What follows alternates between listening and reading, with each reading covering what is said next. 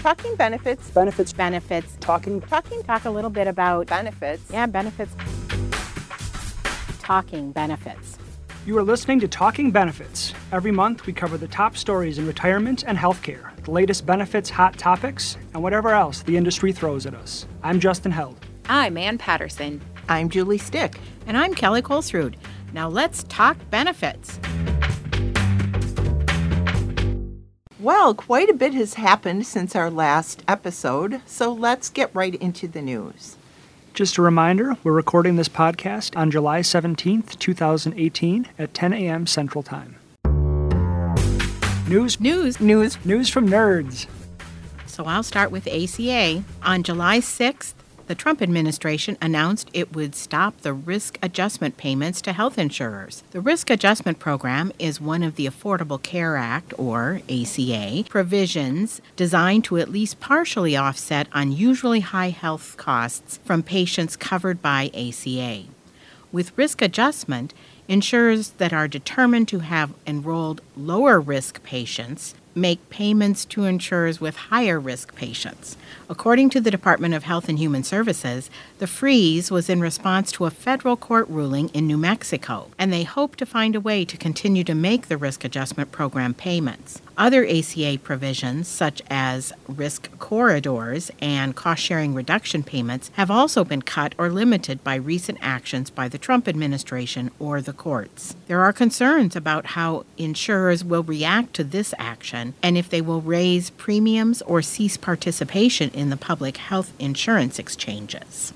Our next story is a quick update on the Department of Labor's fiduciary or conflict of interest rule. Inquiring minds want to know if the rule is really dead or only partially dead. When we last talked about the rule during our May episode, we were still waiting for the Fifth Circuit Court of Appeals to issue a mandate that would reiterate their decision from this past spring to vacate the rule. That mandate was issued on June 21st. Prevailing wisdom is that the DOL's rule is pretty much dead nationwide and that the old five part fiduciary test from 1975 is back. So, what does this mean for companies that change their work processes to comply with the new rule? According to experts, the DOL's Field Assistance Bulletin, the one we told you about in our May episode, will still help these companies, especially in the context of IRA rollovers. There has been some confusion after June 21st, however, because of a couple of lawsuits that were still pending related to the rule. One of the cases, filed in the Northern District of Texas, was closed on July 13th.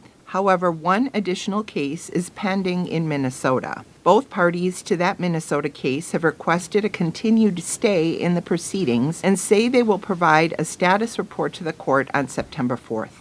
In our final piece of news, we have a new Supreme Court nomination. Recently, Judge Brett Kavanaugh was nominated by President Trump to replace Justice Kennedy. Since 2006, Judge Kavanaugh has served in the U.S. Court of Appeals for the District of Columbia. From what we read, in employment matters, he tends to lean in the employer friendly direction, but has ruled in favor of workers and the National Labor Relations Board recently. On a vote to challenge the mandate that employers include contraceptive care in their insurance plans, Kavanaugh ruled that this infringed on religious liberty. In another ACA case, he dissented on an opinion that the individual mandate is constitutional. His argument was that the individual mandate is a tax, and as a judge, he could not rule on a tax unless it was in effect. Since the mandate hadn't gone into effect yet, he felt they could not rule on its constitutionality. Of course, this is all speculation, Confirmation hearings are yet to be scheduled, so stay tuned. Want a refresher on one of the topics we've discussed on the podcast? Enroll in one of the 30 e learning courses offered by the International Foundation. Whether you want to learn more about FMLA or Medicare or Social Security, we've got the training for you. E learning courses are self paced, accessible 24 7, and completely mobile responsive so you can access them on any computer or device. To browse all of the available courses and to register, visit ifebp.org/elearning.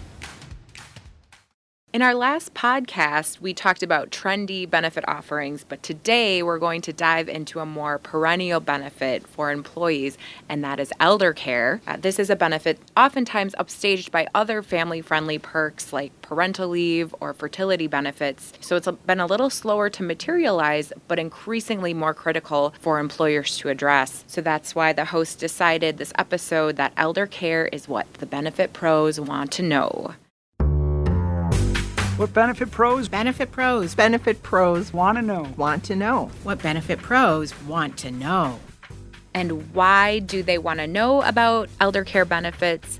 Well, according to AARP, by 2040, one in five people will be over the age of 65. Now, right now, one in seven are over the age of 65, and we're talking Americans here. And also in 2040, that 85 and older group will have grown from 6.4 million to 14.6 million caregiving is really impacting multiple generations in the workplace. 25% of all family caregivers in the US are younger millennials, and half are under the age of 50. So, individuals needing care from employees can include parents, grandparents, siblings, and other relatives like aunts, uncles, and in laws. When we're chatting about elder care, we're not just talking about parents, we're talking about a lot of different people in the lives of employees who they might be caring for. Well, and elder care isn't necessarily really a new topic, of Right. course. So this has been going on forever, for generations, where people have had to take care of someone in their lives. But um, as far as elder care benefits, I mean, Kelly and I have been answering questions from our members since like the 1990s, and we would get questions back then um, on that topic too. So it's it's a perennial topic of interest. Fannie Mae, the home mortgage lender company, they first introduced elder care support in 1999 when they found out that 70% of their employees were either currently caregivers or would be in the near future. So they were kind of one of the early adapters to really push this benefit and communicate that out to their employees. Well, and we, of course, want to talk about why employers specifically should care about whether their employees are dealing with an elderly loved one that needs some care. Obviously, these decisions and researching the options and getting the care set up can be very stressful and emotional. And this stress and guilt and difficulty of being a caregiver can lead to anxiety, depression, even physical symptoms like weight gain and disrupted sleep. And in the workplace, this can lead to distracted employees, lower productivity, and increased absenteeism and presenteeism. And just a reminder when we mention presenteeism, we're talking about a phenomenon where employees are at work, but they're ill or injured or distracted and cannot be very productive. In other words, they're there in body, but not fully engaged. And that's definitely a detriment to the workplace. That same stress and anxiety can also lead then to higher healthcare costs and even employee turnover. Sometimes, if an employee gets frustrated in the situation, they just quit their job. And because they put their family above their work, and you can lose a valuable employee. Well, sometimes they don't have any other choice. Exactly. Mm-hmm. So the the bottom line is caregivers need support and it behooves employers to consider what they can reasonably do to support those caregivers. And Kelly, some of those comments you made about a sort of workforce impact were echoed in a uh, forthcoming financial education survey that our research department is conducting. We asked the challenges that are impacting a significant portion of a respondent's workforce, and uh, supporting elderly parents was cited by almost 40% of respondents, which was right behind actually paying medical expenses. So this is a significant burden on workers. Mm-hmm. And as we discussed this topic more, we found out that plenty of our colleagues here at the International Foundation are dealing with the issue of caring for a loved one. And so I actually interviewed a few of them about their experiences. I wish I would have known. I wish I would have thought about I wish I would have considered. I wish I would have understood. So, Bobby, what do you wish you would have known about caregiving before you had to do it? I wish I would have understood how Medicare works. Okay. I had a base understanding from the TV commercials. Thank goodness I at least had that, that there was a Medicare Part D. And that everybody should have that. I didn't know if they need had to have it, if they should have it. So anyway, what did Medicare do? How Are there premiums? Was it, are there levels? I knew nothing. And my dad, by the time he had turned over the right for me to be involved in this was towards the end of his life. And so I wasn't really sure if the information he gave me was um, accurate or not. And luckily, he was fairly healthy until the end. So he didn't have a lot of prescriptions. So I still went to the same pharmacy. They knew the drill. They knew my dad. Sometimes he'd wave to them from the car. I mean, so I'm so th- it was all set up and i just had to follow the pattern but if anything changed i really didn't know i didn't know what was covered. So literally because i was in the throes of caregiving this actually was very important but i didn't have time to think about it. I didn't have time to do the research. I just continued on what was there.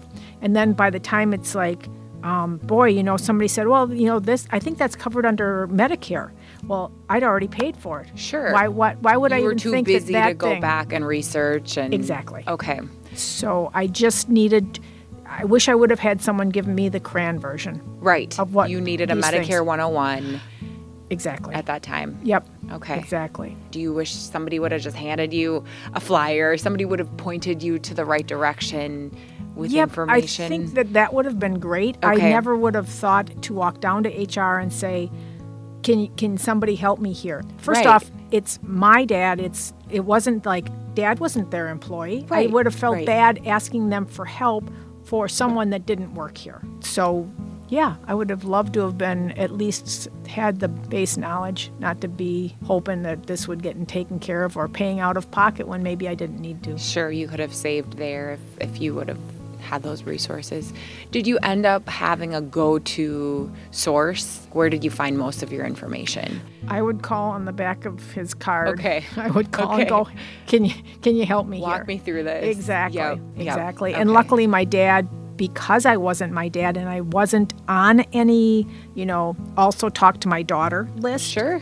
That he was able to talk to the insurance company or capable of understanding the questions and say, yes, I'd like to include Bobby in on this or that, whatever it was, so that I could just call them and get information from them. And they were good, but I sometimes I just, I guess, and I'm also afraid that I didn't know the right questions to ask. Sure. Yeah. Yeah. And you would So- know that now, so you can be an advocate for yourself, which Yep. is great. So there we go. So, what could an employer do to help Bobby in this situation? So, employers can either provide education or they can refer workers to reliable resources about Medicare. And they can also remind employees to look into all federal and state benefits available, things like VA benefits or Medicaid or supplemental security income, or known as SSI. And for example, the foundation makes available an e learning course and a book, both of which explain the basics of Medicare. And there are a variety of programs available to help seniors with medications, healthcare issues, income, housing, and nutrition, to name a few. And assistance can come from government agencies and also from community or religious organizations. So there's uh, many places out there that employers can refer their people to. It will help the employees if the employers can kind of aggregate that information and help point them in the right direction. Marilyn, thanks for chatting with us today. This is kind of unique because your mom is in a completely different state, correct? Yes. Mm-hmm. So then how did you and your siblings handle that long distance caregiving relationship? Two of my sisters do live in Iowa, but Okay. they are a couple of hours away. Okay. And for me, it's more like four and a half, five hours. So the sister who's the closest takes on the responsibility of being the emergency contact. But for day to day responsibilities, we decided that one of us would be in charge of the healthcare questions or um, notifications, whatever needs to be done, and another one would be in charge of financial stuff. So that was one way we divided up the responsibilities so nobody would feel like it was all their responsibility. That's a great idea. What would you say is the biggest challenge you and your siblings have faced given the distance? Probably just not being able to be there at a moment's notice if she needs us for health reasons or if she just needs a ride to a doctor's appointment. So that was probably the biggest challenge. Sure. And in your case, with your mom being a few hours away, a flexible workplace is pretty helpful Yes. for you and your siblings. Yes, um, there were a couple of times when she was in the hospital, and we didn't want any of the siblings to have to feel like they were on call or had to be by her bedside all the time. Sure. So we tried to take turns and break it up, and having the flexibility of being able to take the time off to do that was pretty important to me. It was helpful hearing Marilyn's perspective because she was the only colleague we spoke with who's providing elder care remotely for her mother out of state. Employees like Marilyn require added flexibility to balance the additional coordination necessary when the individual they are caring for is remote or out of state. And I think actually that's a pretty common occurrence. Right. That the loved mm-hmm. one, or in this case, parents, are living in a different state, and it could be mm-hmm. across the entire country. You know, for example, my parents live in Tucson and I'm in Wisconsin, and if they ever need care, luckily my brother lives close by, but if it were just me, it would be much more complicated. Again, I want to remind employers what they can do to help out in situations like this. This is where flexibility is a key word. Offering flex time, flexible work options, maybe the option to work at home or remotely if you have to travel to where the elderly person is. Luckily, today technology lets us do a lot of work remotely. Obviously, as an employer, you are required by law to offer unpaid leave under FMLA, but I know more and more employers are offering paid leave options, and you may want to consider expanding your paid leave to include any sort of family care or elder care. And just, you know, as I said, being flexible. Another option is for employers to make employees facing these types of situations aware that there are a number of vendors out there that are offering a variety of services for seniors. For example, there are vendors that can help set up doctor appointments and coordinate transportation to those appointments. And so, if you are dealing with something remotely, this would be a great service to tap into. So, an employer can again just be a resource and referral to those kinds of vendors. Some employers have taken another step beyond that and offer access to call centers that are staffed with elder care specialists. And they might even include a free trial of a few hours or um, a discount in getting access to these kinds of specialists. That's great that resources like that exist that are easy for employers to communicate to their employees to use, make things a little easier. Deloitte is a company that's really doing a lot to support their employees who are caregivers. And in fact, last fall, they introduced a new program that allows all employees to take up to 16 weeks of paid time off per year to care not only for a new child, which is which is pretty common, uh, but also for a family member with an eligible health condition. And again, referencing that forthcoming 2018 Employee Benefits Survey, um, we asked a number of questions about the prevalence of benefits that are kind of in this arena. Starting with leave, 17% offer paid family or caregiving leave, as Kelly had mentioned. And on the unpaid side, 34% are offering unpaid family or caregiving leave that goes beyond those FMLA requirements. So just giving them a little bit more time out of the office, uh, even if it isn't compensated. Um, looking at actual care, 5% offer emergency or sick elder care, and uh, one of our respondents actually offers on site or near site elder care. On the financial side, 74% offer dependent care flexible spending accounts to help fund all these decisions, and uh, a few of our respondents also offer elder care subsidies to help with those payments. And finally, 12% offer long term care insurance, and um, 20% offer this insurance on a voluntary or employee pay all arrangement. As a reminder, in previous podcast episodes, we have talked about states that have implemented either paid sick leave laws or paid caregiving, or family leave laws. So uh, just be mindful of that depending on your state and what might be a requirement in your area. So, Rebecca, you mentioned that your boss once expressed the importance of planning for your parents' wishes and needs. Would you be able to elaborate on that a little bit and tell your story? Yeah, it was interesting. I'd been working at a company for several years, and we had a like a department meeting, and you know we went through our topics, and then he said, you know, there's a few other things I just want to touch on, and he starts making sure we are using our uh, donating to our 401k and that we were you know saving and making plans but also that we had a will and our trust set up and kind of plans for what will happen as you know we retire and stuff. But then he also brought up the fact that we sh- should know our parents end of life plan or our siblings, depending on age, just because that as they get older, um, they tend to get sick, and sometimes it can happen fast. And next thing you know, you're in a hospital with them, and the doctor's asking you to make an end of life decision, and right. you're not sure what to do. Yeah, and you don't think about that until somebody prompts you to think about that if everybody's healthy right now, for sure. Right.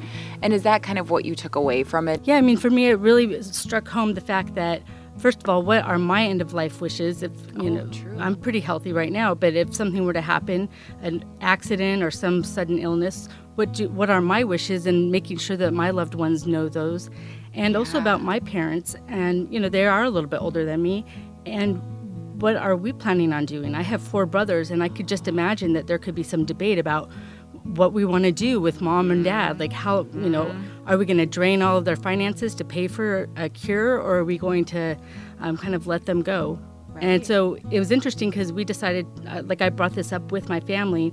And so since then, my parents have actually gone to a lawyer and set up um, their will and also end of life plans. And so they're, um, they both have kind of different feelings about you know how long they want to live. My dad is very much like, you know what, just send me on. Aww. And my mom's more willing to like try a few more things.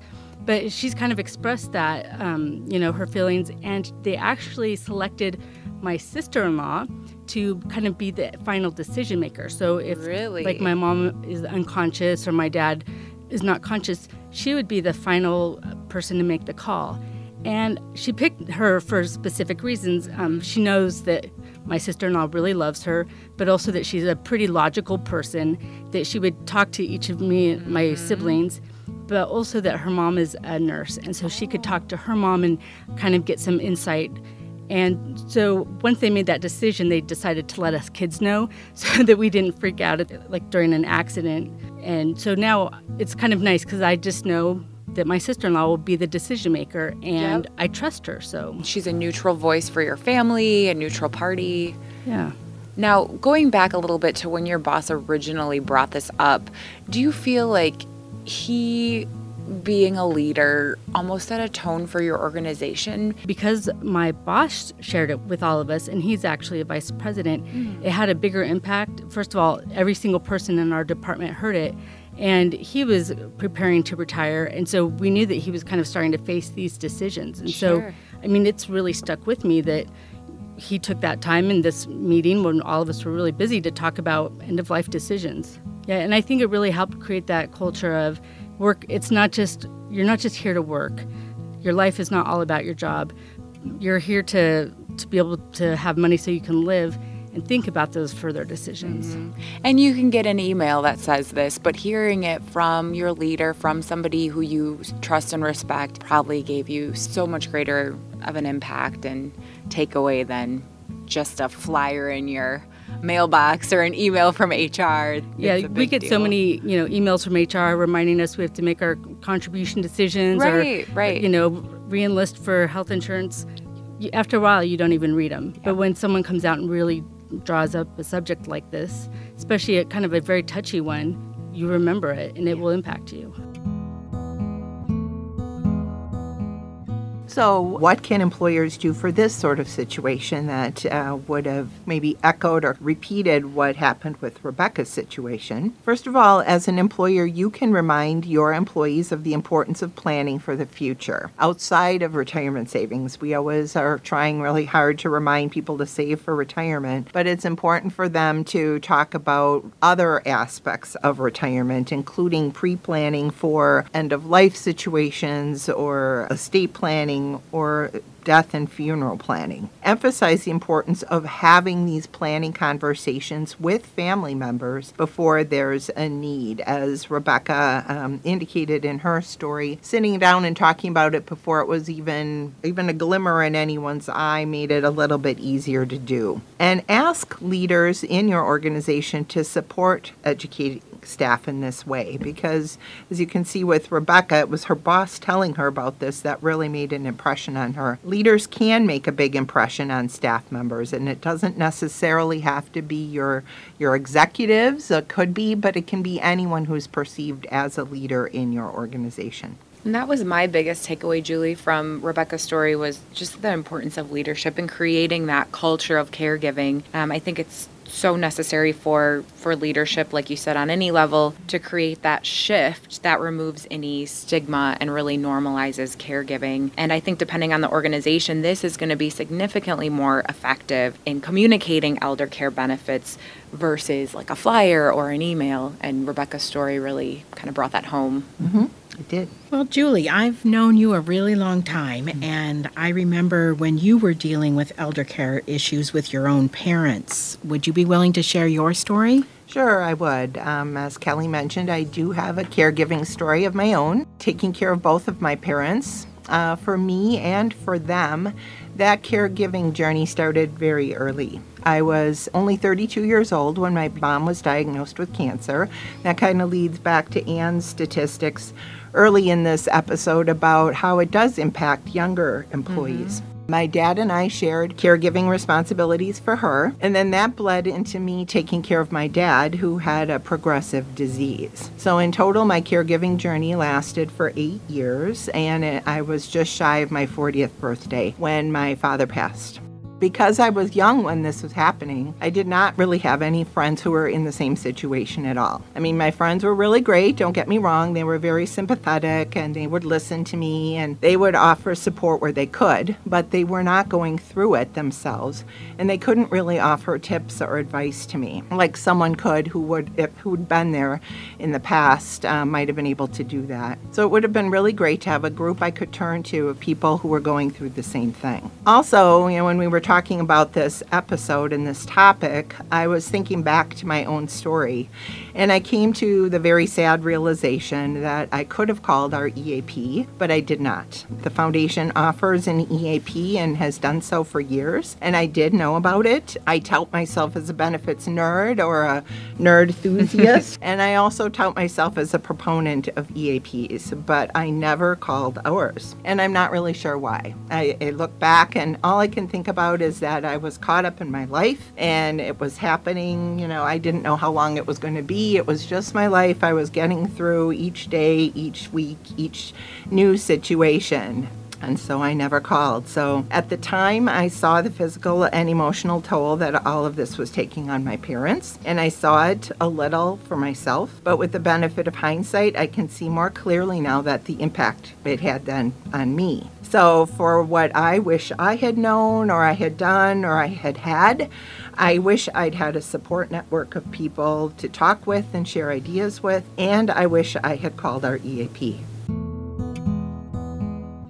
One thing that resonated with me, Julie, throughout your story is how helpful a peer group would have been for you at this time. You know, colleagues who had gone through similar experiences could have gathered over lunch or after work in a safe place provided by the employer to, to share these resources and even emotionally or technical information you could have shared. And this benefit would have been a low cost, no cost offering to the employer and made a huge impact for you and others in similar situations being impacted by providing care. Um, in addition to establishing a support group, what we've chatted about before in this episode is creating those resources and recommendations for employees as well to have available. And you're right, that would have been really helpful for me to have that here at work, have a, a, group that I could have talked to. And it's true, employers may not know which employees are going through and having these challenges. But if they can set aside a, a day maybe a Tuesday at lunch, you know, go meet in this conference room. They don't even necessarily know at the start who will show up, but make that opportunity available. And I just will comment for me coming into work was was a good a nice break, a reprieve from the caregiving responsibilities. It gave me something else to focus on, something of value that I could do every day. So I know a lot of you are thinking, well, we offer an EAP. So we've got this covered. I don't I can cross this off my list. I don't even have to think about this. But I think if we're all honest with ourselves, EAP utilization rates are very low. And I don't think employees who are facing challenges, be they caregiving or any of the other kinds of challenges that EAPs deal with are taking advantage of the EAP that you offer. So, again, it's so important to communicate and promote your EAP resources. You have to do it regularly and often and through different channels.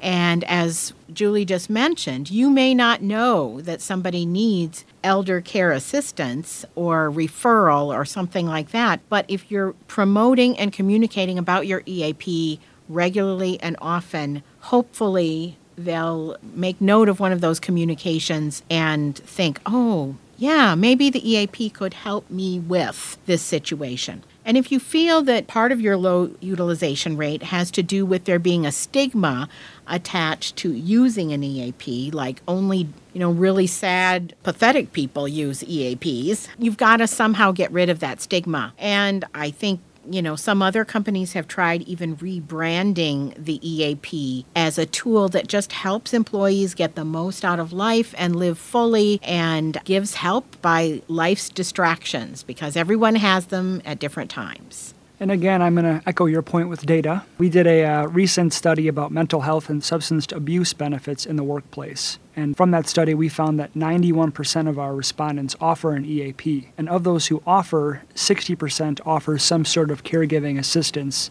as part of their services. But again, a majority of respondents reported that their utilization rate of the EAP as a whole, not even just caregiving services, is less than 6%. So again, high offering, but not a lot of utilization. So.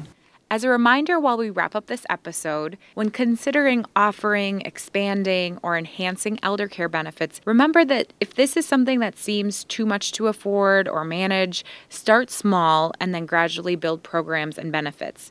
Maybe it does just start with a support group or a communication reminding employees of their EAP, like we've talked about throughout this episode. And as we suggest for many benefit offerings, it's always good to survey employees first to determine their needs and then introduce the benefit after determining that interest. Thank you very much to our colleagues at the International Foundation for sharing their caregiving stories. We know this topic isn't always easy to talk about, and we appreciate it very much.